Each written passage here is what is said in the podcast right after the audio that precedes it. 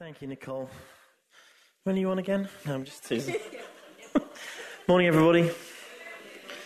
Um, I don't see many young people here, but little health warning. I'm going to be talking about circumcision this morning. So if you've got anybody with you and you don't necessarily want to explain that to them, just to tell you, just to let you know. It's great to see you. How are you doing? That's made everybody go quiet and sit up, hasn't it? Should try that again next time. This morning is an X-rated talk. No, I'm teasing. It's great to see you. Um, we have been, as you know, uh, working through a series called Consecrate Yourselves. And it's based on a word from Joshua chapter 3, verse 5, um, which we shared with the church over a number of weeks, that we felt that God was highlighting for us in this season as a really important word for our church. And the word is that Joshua told the people in chapter 3, verse 5 consecrate yourselves, for tomorrow the Lord will do amazing things among you. The context for this word is, as you've probably heard over the last few weeks, that the Israelites are preparing to cross over the River Jordan, um, finally, after 40 years of wandering in the desert, and they're about to enter into the land that God has promised for them, the promised land. Uh, we haven't been wandering in the desert for 40 years as a church, or at least I hope we haven't. Um, but we do have a feeling that this season that we are in as a church, that one season is sort of coming to a natural end as we sort of um, complete some of our building project. That's been a focus for us for the last two or three years. But also that we, as we look to God for the next season and launch into what is it that you are calling us to next? What is the big adventure?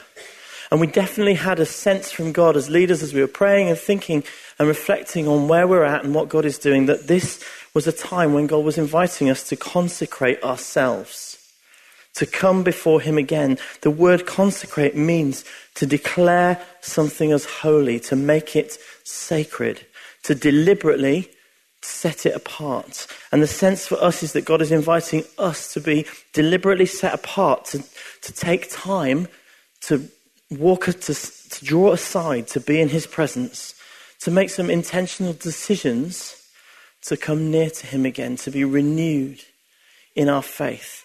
And as Joe said last week, when we talk about consecration, or sometimes we use the word holiness, when we talk about that, I often, if you've been around church a while, perhaps it brings to your mind, oh, straight away, oh, this is about my weakness and my inability to live according to God's instructions. This is about feelings of guilt and shame because I haven't made it. I haven't lived up to the mark. I haven't hit the standards. I haven't ticked the boxes that are required of me. But this isn't about that at all. This isn't, God is not wanting to do this to draw attention to our failure. He's not a strict headmaster waiting to pounce. He's an amazing and wonderful and loving Father who is waiting to embrace us. And as Joe shared last week, the invitation is in our weakness can I come to God more? Can I embrace Him more fully? He wants us close to Him. Holiness or consecration is acknowledging that I am who God says I am. That I'm just, I'm not, and if you remember, Joe shared that she said that in, from her perspective, the most, the thing that God spoke to her about that most offends him is when she doesn't treat him as the God who he really is and doesn't act as what she, who she really is. If you missed that talk, it's a really good talk, so you should check that out online. That's a challenge for all of us, though, isn't it? Living up to who God says we really are. And so I introduced this theme of consecration about a month ago, and we looked at the story from Joshua chapter 3 and a bit of chapter 4 of how the Israelites first prepared to cross the River Jordan, and then actually how they literally crossed over as the Levites carried the Ark of the Covenant into the shallows of the river. The river dried up, and the whole of Israel passed over into the promised land. And today I want to pick up the next bit of that story, and if you've got a Bible, I'd love you to turn to Joshua chapter 5, um, and we're going to read from verse 2 to verse 11, okay? Um, this is called the circumcision at Gilgal. At that time, verse 2, the Lord said to Joshua, Make flint knives and circumcise the Israelites again. So Joshua made flint knives and circumcised the Israel, Israelites at Gibeath Haaraloth. And then there's about four verses of explanation on why he did that. Now, this is why he did so, verse 4. All of those who came out of Egypt, all the men of military age, had died in the wilderness on the way after leaving Egypt. All the people that came out had been circumcised, but all the people born in the wilderness during the journey from Egypt had not. The Israelites had moved about, about in the wilderness for 40 years until all those men who were at military age when they left Egypt had died, since they had not obeyed the Lord. For the Lord had sworn to them that he would not, that they would not see the land that he had solemnly promised their ancestors to give them, a land flowing with milk and honey. So he raised up their sons in their places, and these were the ones Joshua circumcised. They were still uncircumcised because they had not been circumcised on the way. Feels a bit long winded to me, but that's the Bible. in this case, that's the way the story is written and the story is told. And if you remember, if you know, if you remember the context of this, all of this was because 40 years previously, God had sent, uh, uh, the Moses had sent some spies into the land to see what kind of land it was. And those spies had come back and said, it's an amazing place. God is really going to bless us. Yes, there are some enemies.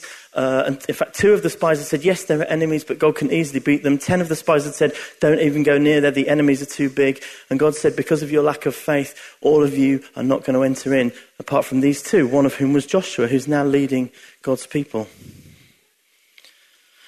Verse 8 After the whole nation had been circumcised, they remained where they were in camp until they were healed. And then the Lord said to Joshua, Today I have rolled away the reproach of Egypt from you. So this place has been called Gilgal to this day. And on the evening of the 14th day of the month, while camped at Gilgal on the plains of Jericho, the Israelites celebrated the Passover. The day after Passover, that very day, they ate some of the produce of the land unleavened bread, and roasted grain. The manna stopped that day. After they ate this food from the land, there was no longer any manna for the Israelites, but that year they ate the produce of Canaan. This is God's word, and it's meant to be an encouragement to us. And we're going to try and figure out how that applies this morning.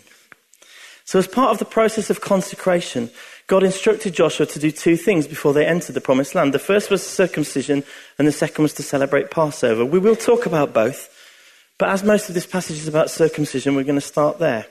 Now, as I prepared for this talk, I actually turned onto this chapter when I was preparing for the previous talk about three or four weeks ago, consecration. And I felt like God was speaking about that. I turned over to chapter 5, circumcision, and I just had this thing. Gosh, I think there's something there for us to learn. And as I've reflected on that over the past few weeks, I've realized that in nearly 50 years of being in church, I can't ever remember hearing a sermon about circumcision. So here goes. And fellas, I hope you're not feeling squeamish. I will spare you the graphic details. You can always look them up for yourself. I did watch one YouTube clip, which made me squirm a little bit. Um, as you probably know, circumcision is the operation to surgically remove the foreskin of a male's penis. Okay? It mostly happens shortly after birth and sometimes, sometimes during childhood or around puberty, and it's usually part of a rite of passage. Now, there are some medical benefits, and there may well have been more medical benefits back in ancient times. But essentially, this is a really common practice for many ancient cultures. It was a ritual act of purity in Egypt. This wasn't something that, that was just, um, just especially for the Jews, okay? It's still common in Jewish and Islamic faith today. Although it would probably be fair to say that, like many religious practices, for some people it's taken on more of a cultural significance than a spiritual one. But there's a lot of spiritual significance um, in, the, in circumcision, and the Bible has quite a bit to say about it, and that's what we're going to look at first this morning. So, God's people have been wandering for about 40 years, and they are finally on the verge of taking this land that God has promised them. And they have even crossed the river in a miraculous way. This is a key moment in this story.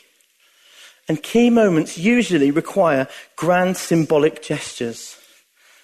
I'm not sure it's the kind of grand symbolic gesture I would have chosen if I was in charge, but it's what God decided to do. Normally, circumcision would be formed on an eight day old child, and so circumcising that many adult males in one go is a massive event. I'm not going to show you any graphic details, but I did find this from the Lego Bible on screen. You might enjoy that. Okay? But don't overlook verse 8. in the text which says that they remained in camp until they were all healed. I've got another p- picture for that as well. Okay? Now, I've checked on the NHS website, and according to the NHS website, um, the average um, time it takes for a circumcision to heal is around 10 days. Okay? So we're talking about all of the fighting men of this, this group being effectively laid out and unable to fight for 10 days. They've crossed the river, they're in the enemy's territory, they're potentially vulnerable to any kind of attack. And what's the first thing God instructs them to do? Arm yourselves ready for war? No. What does God say? It's a real act of faith, this. He says, I want you circumcised. This is, a, this is an act of faith on their part and a fresh commitment that they are again going to be identified as God's people. Not just bound together as some political entity, not just a, a group of people who happen to live together, but actually God's people in the land that God has promised them. What's that all about then?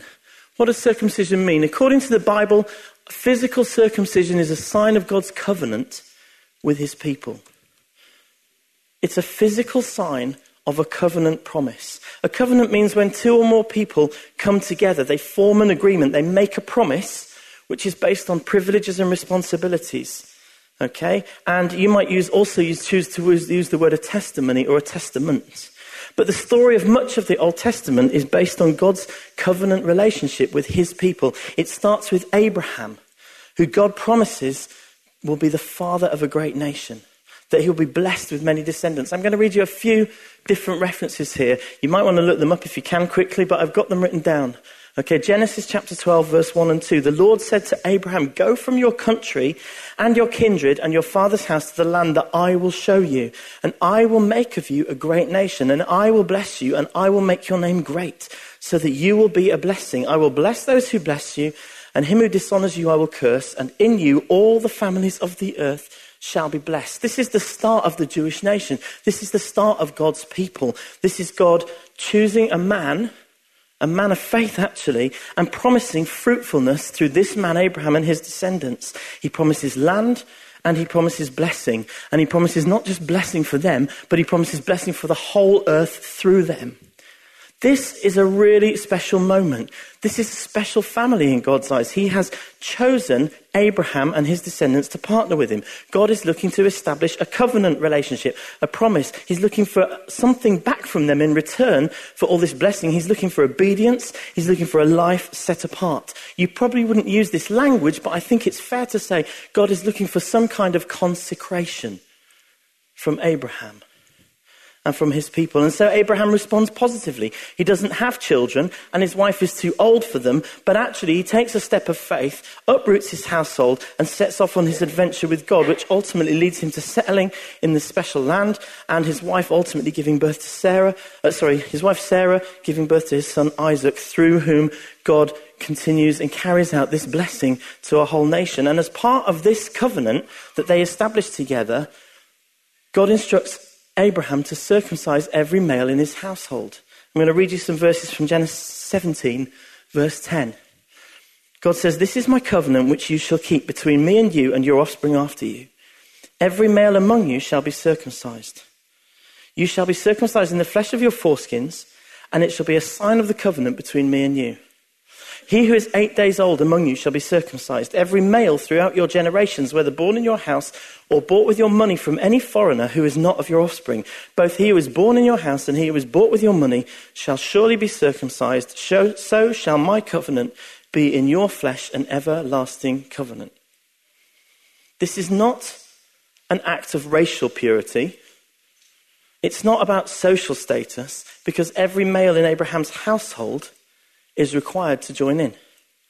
That includes the slaves, those who he's bought from other places, those with a different kind of background, the foreigners, and it includes all the newborn children. Why? Because circumcision is a sign of God's covenant with his people. It's symbolic. It might seem extreme to you and me. Maybe they could just exchange letters. I was thinking, you know, football teams used to exchange pennants, didn't they, with each other? Maybe if it was a bit more serious, they could exchange a drop of blood. This seems like a really big commitment on behalf of God's people to keep up their part of the bargain. But I think it's symbolic in three ways. The first thing, circumcision is a private reminder of this covenant. The removing of the excess foreskin is a physical sign which isn't normally visible to other people, but it's a way for a man to be privately reminded several times a day that he is chosen by God, special, and in a covenant relationship. It's a private reminder of his identity. Not only is it private, but it's permanent. Perhaps in a similar way to how, and this is, there's an ancient, there's an old practice, isn't there? If you, if you know the film or the story of Les Miserables, they do it in here, but you know, slaves or, um, or prisoners might be branded on their skin with, uh, with, with a bit of with a hot metal, and a, mark would be left that would be there permanently, as a permanent reminder. In the story of Les Mis, um, it, the whole thing is about Jean Valjean and how he can't ever get rid of this permanent brand on his chest, which is his prison number. And he says, as long as this is here, it's a permanent reminder of who the law says I am. And that's a negative connotation. But if you switch that around in a positive way, I wonder if, in, in, in some way, circumcision is a permanent marking to remind somebody of who God says they are. A mark that reminds this man that he is chosen and special and in a covenant relationship with God. Perhaps a more modern day equivalent would be to get a tattoo of somebody that you really love on your skin. And lastly, it's a sign of generational blessing. So the circumcision of the man's reproductive organ is also a symbol that his family's fertility and therefore their future lies in God's hands. That God will indeed fulfill his promise to extend the blessing to Abraham's offspring and to all the subsequent generations. So that's why it's there. That's part of their heritage. That's part of their story. And as Joshua 5 explains, that we just read, the Israelites hadn't continued this practice for all the boys who were born while wandering the desert. I don't know why that is, but for whatever reason, the men of, the men of fighting age had all died out, and the next generation had not yet been circumcised. And so, before entering into this new season, and in order to make sure that the covenant was still strong, Perhaps it's a way of pushing the reset button. God instructs Joshua to circumcise all the men who hadn't yet been circumcised. This is a key time in the history of God's people. He is symbolically renewing his promise with them. He's asking them to renew their promise with him.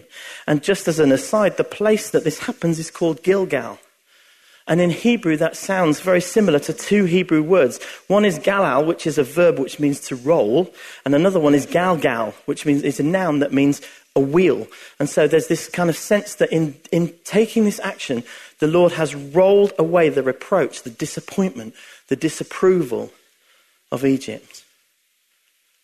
In other words, for, for God's people, God is, He is putting an end to this sorry chapter of their lives and preparing to properly move on to the next few, to their future plans and purposes. That's where I think the circumcision, the act of circumcision comes from in the Bible. So I hear you say that's all very well, Nigel. What are you actually saying? Have you got a little place prepared for all the men to file out and have a little operation? No, I haven't. You'll be relieved to know that I think, from a biblical perspective, that's not what the Lord is asking us to do now. So why does it talk so much about it? What is the significance? How does it connect to consecration? And you can look through the Bible, and it talks a lot about the physical act of circumcision, but it also talks about circumcision, circumcision as a metaphor. And it uses the phrase the circumcision of the heart. And the Bible uses this phrase both Old Testament and New Testament. It means as a metaphor for the whole person, a whole person choosing to stay close to God in body, in soul, and spirit.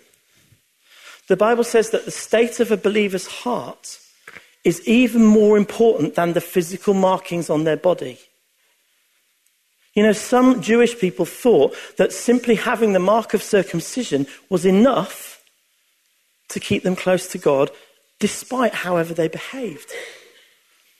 But Paul teaches us in Romans 2 he says, No one is a Jew who is merely, where are we? Yes, no one is a Jew who is merely one outwardly. And nor is circumcision outward and physical, Paul says, but a Jew is one inwardly, and circumcision is a matter of the heart, by the Spirit, not by the letter. His praise is not from man, but from God.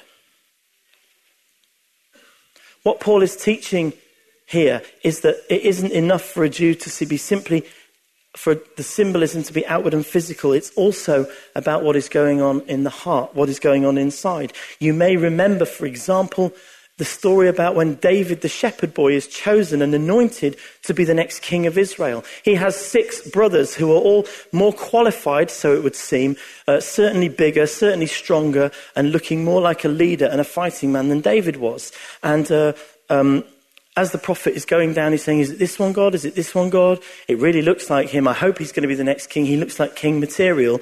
And God says, No, I'm not looking at the outside, I'm looking at the heart. And therefore, he chooses David, the little shepherd boy who the rest of the family had sort of forgotten about because he was out in the field looking after the sheep. You see, God is more interested in what's going on inside than what's going on outside. What's outside is important, what's symbolic is important but it isn't disconnected to what's going on on the inside. And so Paul is writing this after the death and resurrection of Jesus. And the letter of Romans is all about Paul explaining the impact that Jesus has had on this covenant which the Jews had with God and have been living under for all these centuries. Now, I don't have time to go into all the details of why that is and how that is now, but Jesus had renewed the covenant with God and his people. And one upshot of that is that we now no longer, it's now no longer just Jewish people who can come and be in God's family. Actually, Paul is using this passage to argue that those of every ethnic background who choose to believe in the gospel can be saved if they choose to follow Jesus. That is how they come into the family of God, and it's not about an external symbol, not about circumcision as an external symbol anyway. And there's a quote here from the New Testament scholar Tom Wright. Just on this passage, Tom Wright says this Paul believed that through Jesus, the Messiah, Israel's God had renewed the covenant and was now welcoming into that new family all of those, irrespective of ethnic background, and hence outward badges like circumcision, who believed the gospel. You didn't have to have the badge of circumcision to come into God's presence, you just needed to believe the gospel and follow Jesus. And here, Paul is sketching in very briefly the much fuller picture of the Christian life, of the renewal of the heart by God's Spirit, which he will return to in passages like chapters 8 and chapter 12 in Romans, which we looked at some time ago. So, under the new covenant, this new agreement which Jesus has introduced, followers of Jesus, including us, can enter into God's presence, can enter into God's family, and it's not our foreskins he's after, it's our hearts. Do you get me? But he's using this very powerful metaphor. It's significant. And by our hearts, I don't mean our physical hearts, I mean our whole selves, our whole being. The heart is a picture of the whole person. Proverbs 4, for example, says, uh, Guard your heart above all else where have I gone? I need to go back. My apologies. Guard your heart, for everything you do flows from that. So, in other words, another, another translation says, Guard your heart, it is the wellspring of life. So, circumcision of the heart refers to the way that believers live their whole life. How we choose intentionally to live God's way. It's not just for the men, it's for everyone. Ladies, I thought you might feel that you were missing out this morning. We've just sung it this morning Purify my heart. And it's actually not even a New Testament concept because Paul is drawing on language from way back in the Old Testament before the story of Joshua. In Deuteronomy chapter 20, uh, verse 6, I'll read you verse 5 and 6 actually. The Lord your God will bring you into a land that your fathers possessed, that you may possess it and he will make you more prosperous and numerous than your fathers. And the Lord your God will circumcise your heart and the heart of your offspring, so that you will love the Lord your God with all your heart and with all your soul, that you may live. So, all this time, circumcision has not just been a symbolic physical sign of what God is doing with his people, but it's been always also a metaphor for what is God is doing with the whole of a person's life. I love this language. Right back from the start of things, God is promising incredible blessing to his people. He says, I will change your heart so that you can live in covenant with me. We will be friends. We will be partners.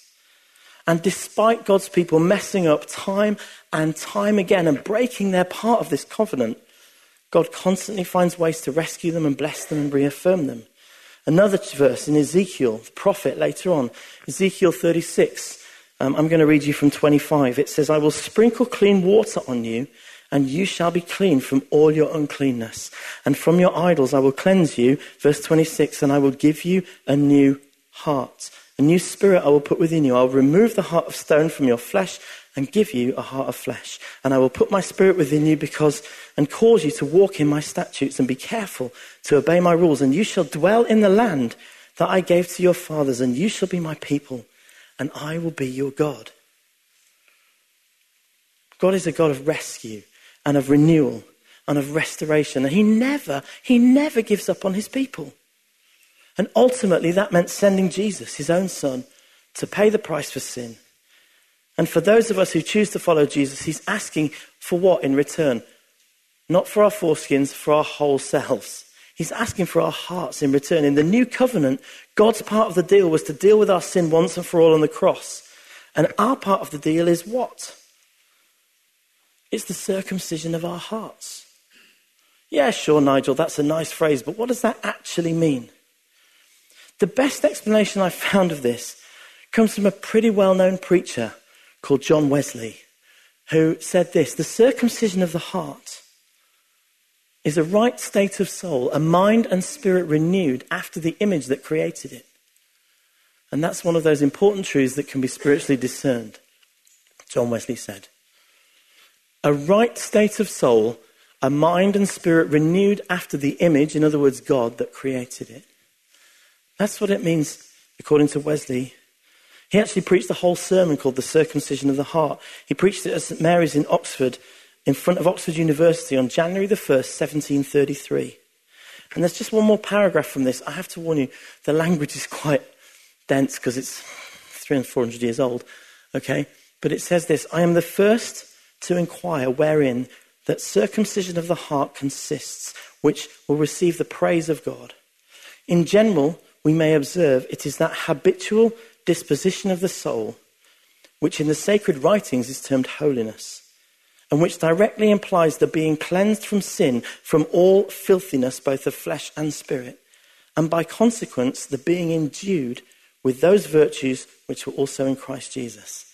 That being so renewed in the spirit of our mind as to be perfect as our Father in heaven is perfect. Do you love that? I love that. It's a bit hard to read, so I sort of highlighted some of the key points. Habitual. Have I made that even more hard to read? it looked quite good on my computer screen. a habitual disposition of the soul, being cleansed from sin, being endued with those virtues which were also in Christ Jesus, and being renewed in the spirit of our minds so that we are perfect as our Father in heaven is perfect. That's what Wesley is saying. Cleansed from sin, made like Jesus, and renewed by the Spirit so that we're more like, more like God. Does that sound good to you? That sounds like a real deal to me. How do I play my part in this covenant? How do we make sure that our hearts are in the right place before God? You know, Nicole talked about right at the start of the service what, what clothes we might need to get rid of in this season, what God might be asking us to take off, what He might be asking us to put on. Another way of approaching that question might be what is God asking us to cut from our lives? I'll tell you a story that happened to me this week. I don't come out very well in it. I was driving to work down the Andover Road. And those of you who know Winchester know that there's a funny junction down the bottom of the Andover Road. And uh, there are two lanes, and it's a, just a funny arrangement on the road so that people are trying to go one way and they're trying to cross over. And one lane has a filter which uh, goes first. So if you can get in there, you can get up quick and get off into town. Except that there's people trying to cross. And I was coming down, there was a guy sort of biddling about in the middle, not quite sure which lane he was going in. And I was, frankly, impatient. And so I'm, I'm, only telling you this because I'm not sure this never happens to any of you.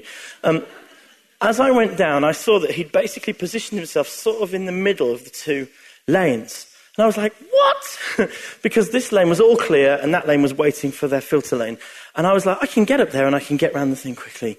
And I looked at it and I was like, can I get through there? I think I can just get back, get through this. So I, so I squeezed down and I squeezed past him. But here's the bit I'm not very proud of. As I went past him, I spoke to him. Obviously, he couldn't hear me because his window was up and my window was up. But I think the gesturing that I made was enough for him to understand what I was saying, which was basically either get in that lane or get in this lane, but choose a lane and get in it and let me get on with my day. Thank you very much. And as I did that, I looked up and I realized I knew the guy. Didn't recognize his car, recognized his face. Worse than that, actually, it doesn't matter that I knew him. It was pretty shocking anyway. But it was just, as I, as I drove past him and all that got off my chest, I went, oh, it's him. He's a member of pastoral staff in another church in Winchester. Sure enough, I got to work, and 15 minutes later, I had a nice email with, a, with a little description of how the cars were and why it is that that junction's a problem. And I'm sorry, I hope I didn't wind up, you know, put, cause too much disruption in your day. And I was like, oh, rubbish.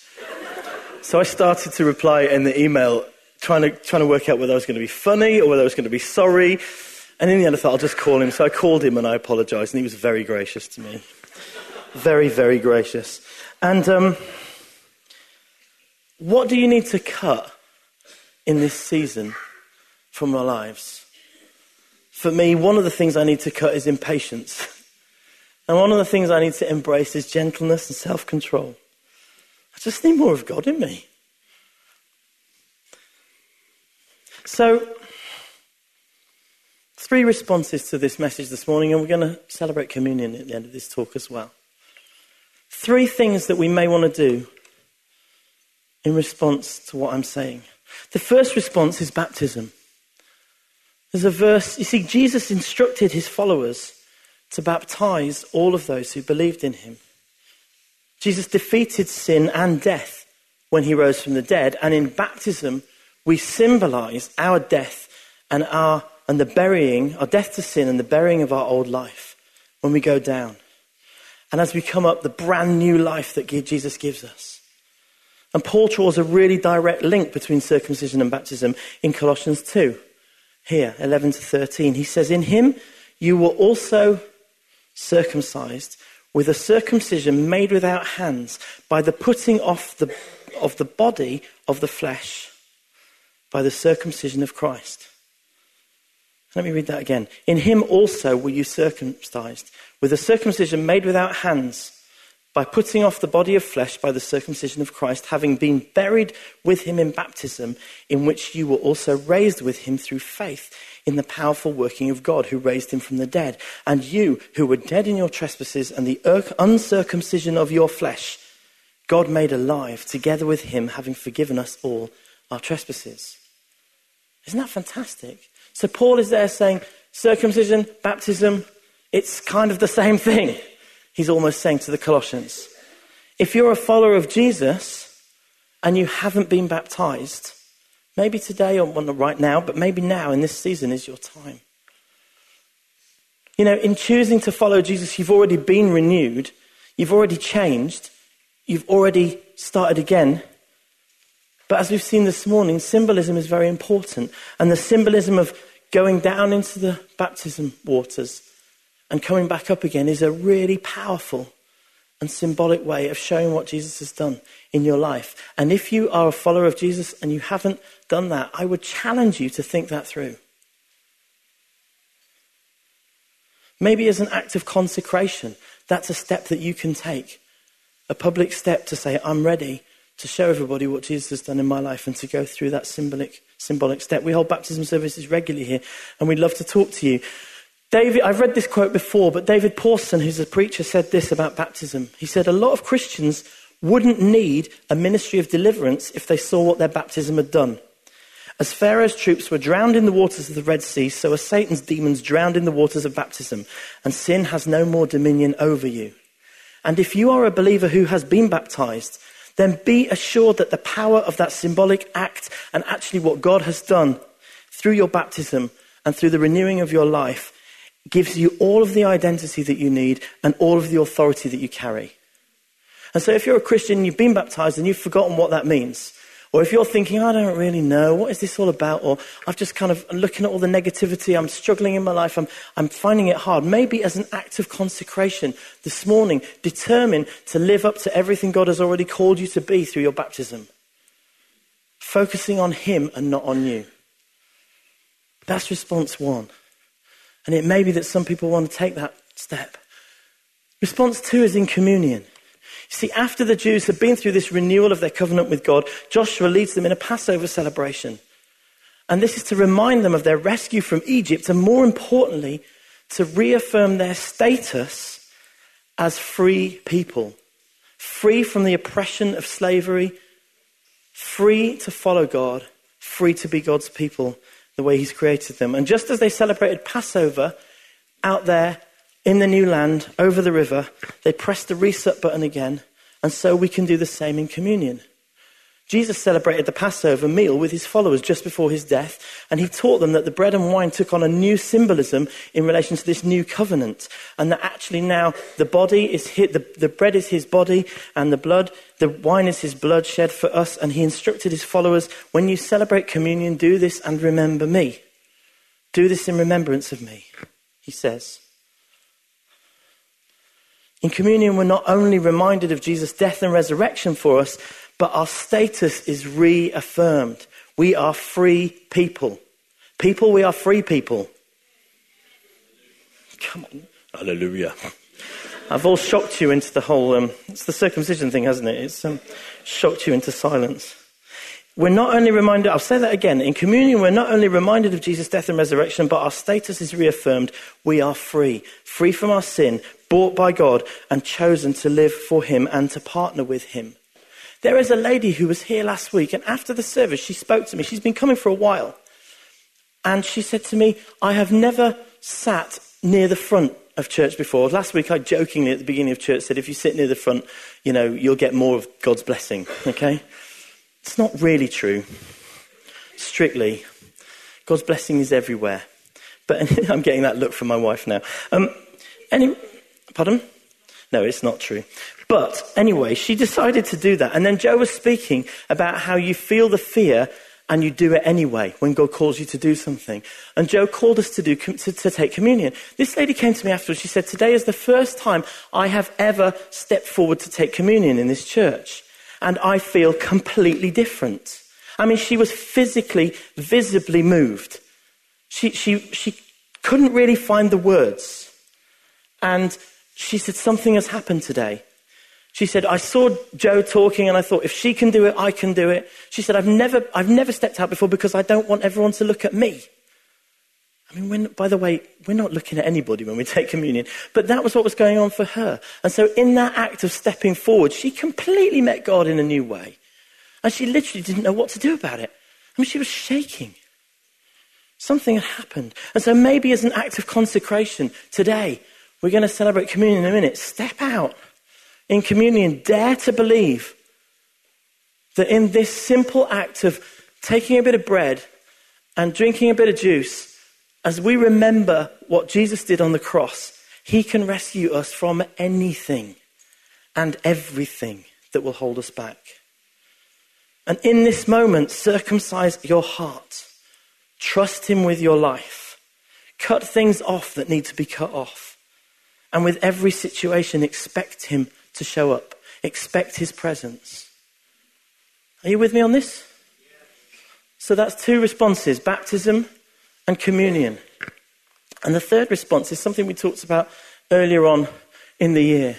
And that's just a quick reminder about the rule of life. When we talk, covered all the material around um, emotionally healthy spirituality, uh, we talked about this personal rule. A personal rule of life is an intentional path of real, concrete steps taken for the purpose of forming our lives around an ideal or goal. Another way to think of it is a training schedule. An intentional plan to keep God at the center of all I do in prayer, through rest, through work, activity, and through relationships. Now, if you want to find out more about that, you can go back on the website and find the talks that are from there. But there are three possible responses this morning. There may be some others too. Maybe God wants to do something else. But we're going to take communion together as a way of pressing the reset button, as a way of reaffirming our faith and our identity and our status as free people before God. And if, that, if this morning you're here and you've never made a commitment to follow Jesus, you've never made that decision or taken that step, we would love to chat. We'd absolutely love to chat some more. Come and speak to me afterwards. And I'm not going to force you to do anything, but I'd love to chat to you and maybe pray for you. I'm going to finish with this verse from 2 Corinthians. It says, And we who with unveiled faces contemplate the Lord's glory are being transformed into his image with ever increasing glory, which comes from the Lord who is the Spirit. We are being transformed as we contemplate the Lord's glory. The more we look to him, the more we become like him. What is he asking us to cut today? And how are we going to circumcise our hearts and bring our whole selves back before him? Why don't we stand together and just have a moment of quiet?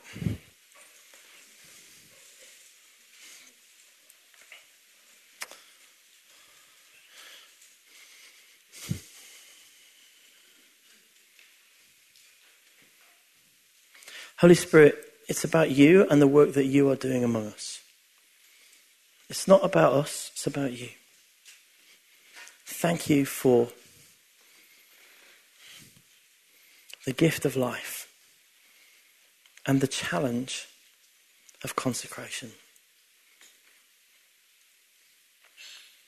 And Lord, today we come before you as your people and we would ask that you would come and minister to us and partner with us.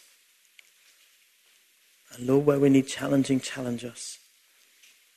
Holy Spirit, would you come and show each of us individually what your desired responses for us this morning? Show us if there are areas that we need to cut off. Show, if there are, show us if there are parts of our lives that need attention, that need rededication, that need change need transformation. I just encourage you to just open your hearts and open your ears and listen to what the Lord might be saying. And let's bring ourselves before Him.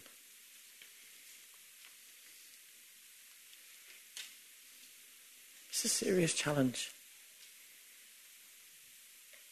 And in that moment, God, we want to meet you. Perhaps those who are coming to serve communion can come and do that. That would be brilliant. Thank you. Thank you, guys.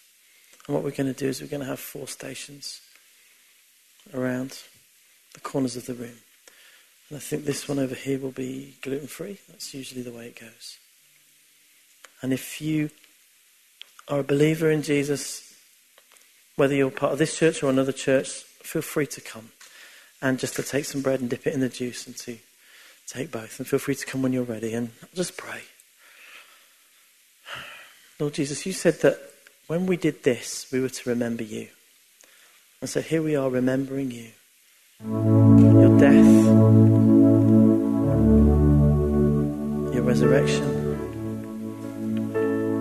what you went through on the cross for us. And Lord, as we do that, come and meet with us in communion so that we experience your presence now and we're able to complete and confirm on that covenant again, to press the reset button again, to affirm our status as free people.